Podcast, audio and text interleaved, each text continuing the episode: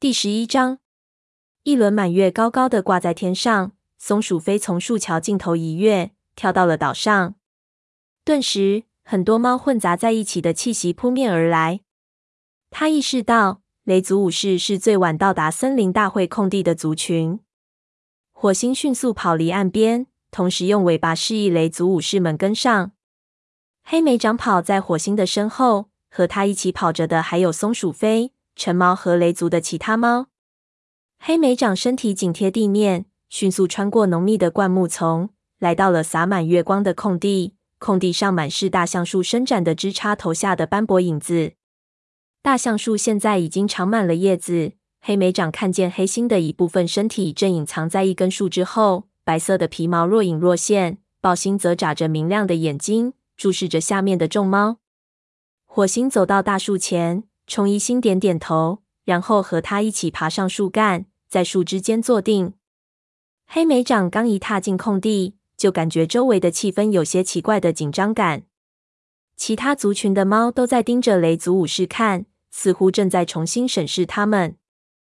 他听见一些猫窃窃私语，评论着雷族武士身上依然可见的伤疤。黑莓长四下观望着，希望能看见豹毛和希尔。他看到了河族的副族长雾角，于是便绕过一群兴奋的学徒，坐到他的身边。你好，他打着招呼，河族的猎物怎么样？很好，雾角回答道，我听说你们被獾群袭击了。黑莓长点点头，他并不太想谈论被獾群袭击的事，便问道，豹毛和希尔怎么样了？他们今天晚上来了吗？雾角摇摇头说，豹星没有选他们来参加森林大会。不过他们两个都很好。很高兴能再次见到豹毛，他蓝色的眼睛闪闪发光。黑莓长知道，他的哥哥时髦曾经当过豹毛的老师，他也曾是豹毛的妹妹鱼尾的老师。但是很可惜，豹毛只能待很短的时间，雾角又补充了一句。黑莓长有些惊讶。豹毛和希尔说过想永远留在河族，不过很显然他们对河族猫说了不同的话。或许是因为河族猫对他们的欢迎不如豹毛想象的那么热烈，他们没被选中参加森林大会就说明了这一点。他们很快就要离开了吗？黑莓长问道。我不知道他们离开的具体时间，雾角说道，但我确信他们最终还是想回到部落去，不是吗？他冲黑莓长低头致意，然后走到大橡树的根部，在影族副族长黄毛和风族副族长灰角旁边坐了下来。黑莓长看着他们旁边的空位，皮毛不由一紧。这也再次提醒他，雷族没有副族长与他们坐在一起。嗨！黑莓长吓得跳了起来。他的眼睛正渴望地盯着三位副族长，根本没注意妹妹褐皮走了过来，坐到了他的身边。嗨，黑莓长说道，你怎么样？我很好，不过你怎么样？玳瑁色母猫声音里充满同情，听说你们惹上了獾群，我真的很难过。我非常好，族里的猫也一样，黑莓长连忙说道。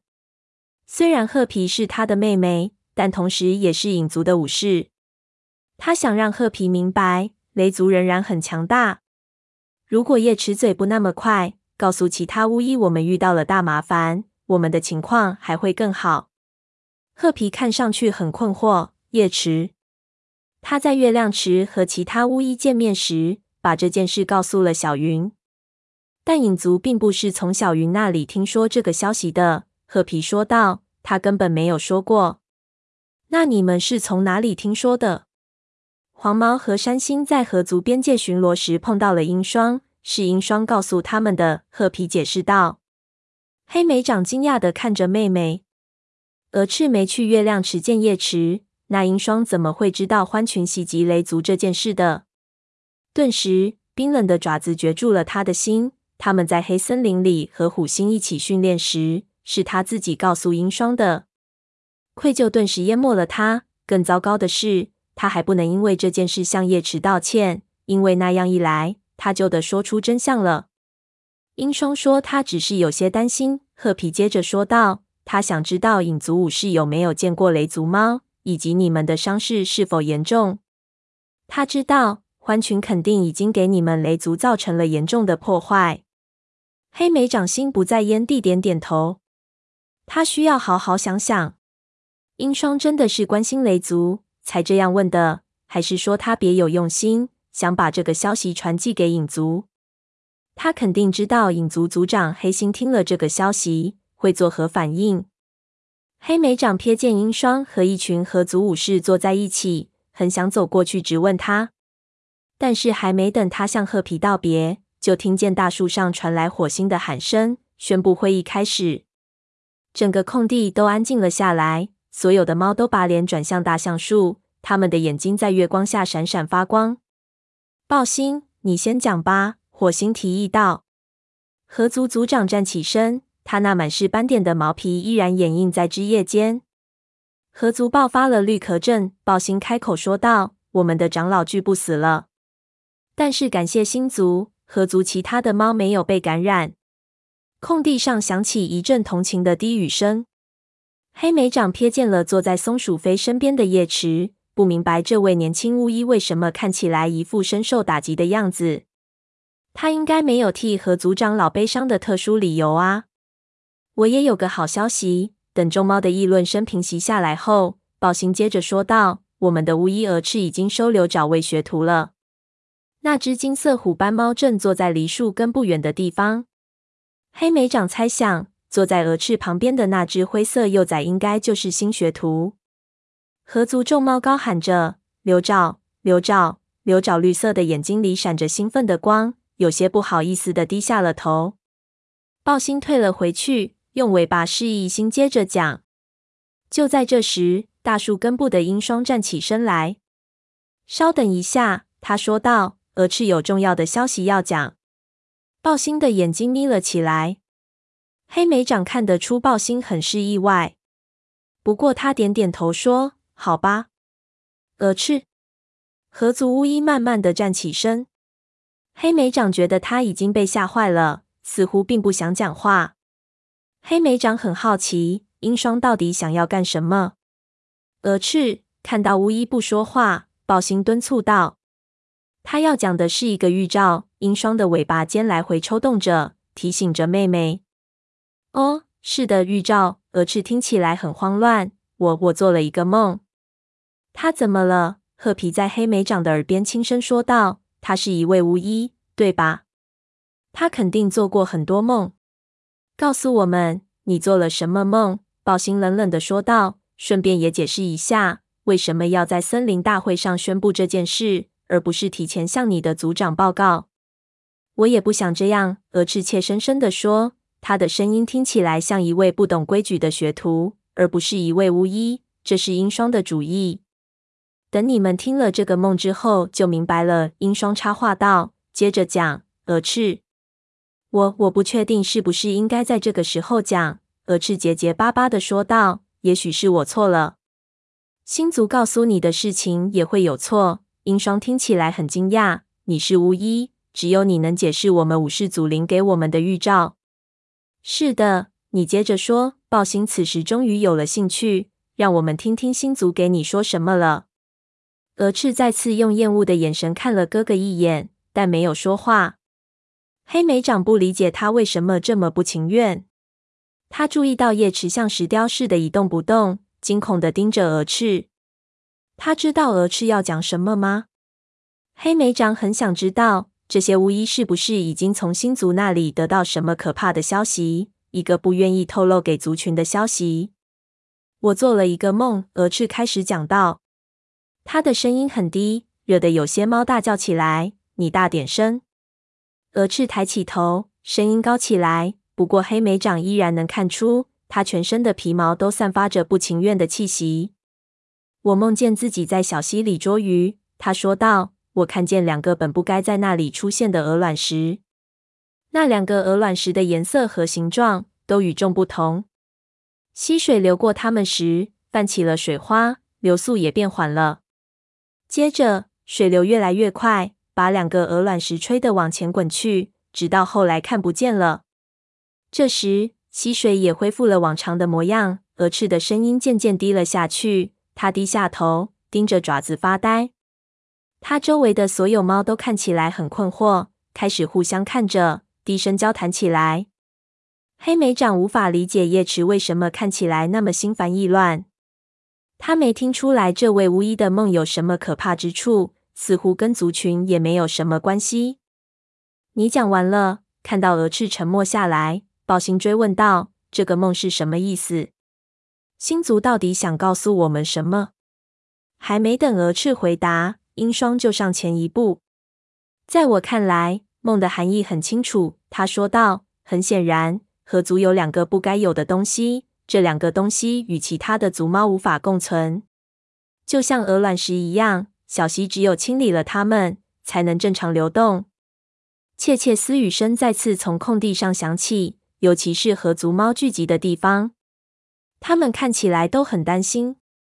年轻武士田鼠齿的声音盖过了其他猫的声音，那是指豹毛和希儿吗？它们就是我们要清除的那两个鹅卵石吗？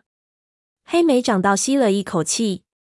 星族真的相信豹毛和希尔不属于合族？黑莓长身边的褐皮将爪子深深地插进的里。他曾与其他猫一道长途跋涉，前往太阳城梅枝的豹毛也是他的朋友。如果有猫敢动他一爪子，我就……别管闲事！鹰双冲他吼道：“这是合族的事。在我看来，如果我们让豹毛和希尔留下来，星族会非常生气的。”这太荒唐了！雾角从橡树底下站了起来。豹毛属于合族，不要再争了！鹅翅央求着。鹰双，我告诉过你，我不知道，不太确定那个梦是什么意思。求你，他声音颤抖着，求你不要胡乱猜测。我会等待星族传来其他预兆，也许下一次的预兆会更清楚些。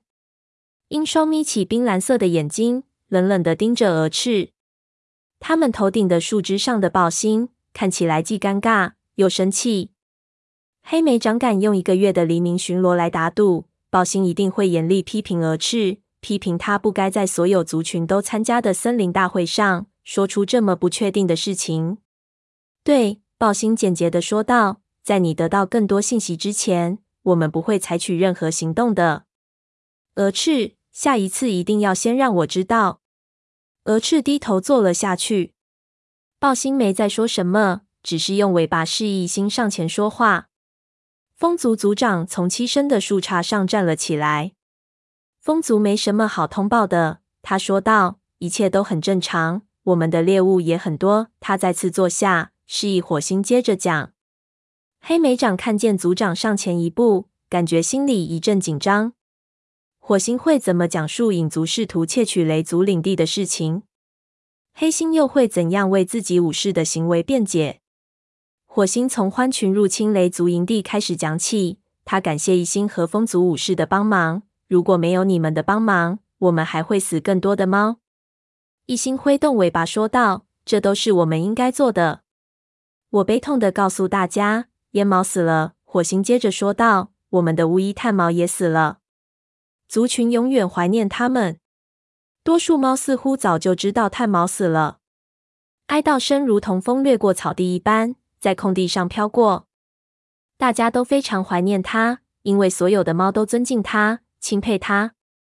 叶池现在是雷族的巫医，火星继续说道，他照料我们受伤的武士，表现得非常出色。雷族武士们都已经康复。我们还重建了巢穴和营地的入口屏障。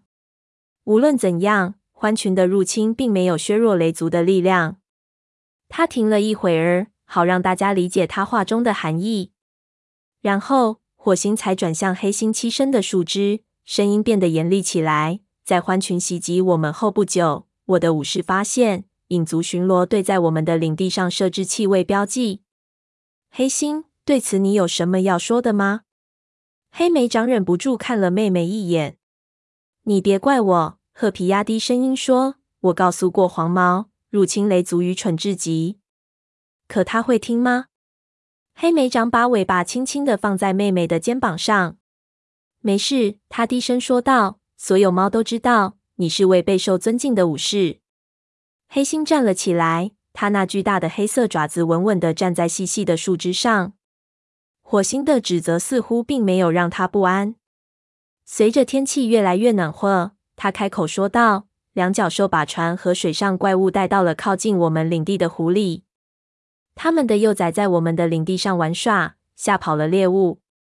他们的怪物在小雷鬼路上行走，在空气中留下了难闻的气息。”的确是这样，暴星插话道：“他们也侵入了河族的领地，把垃圾丢得到处都是。我甚至在这个岛上也发现过他们。”他们还在岛上燃起了火，雾角补充道。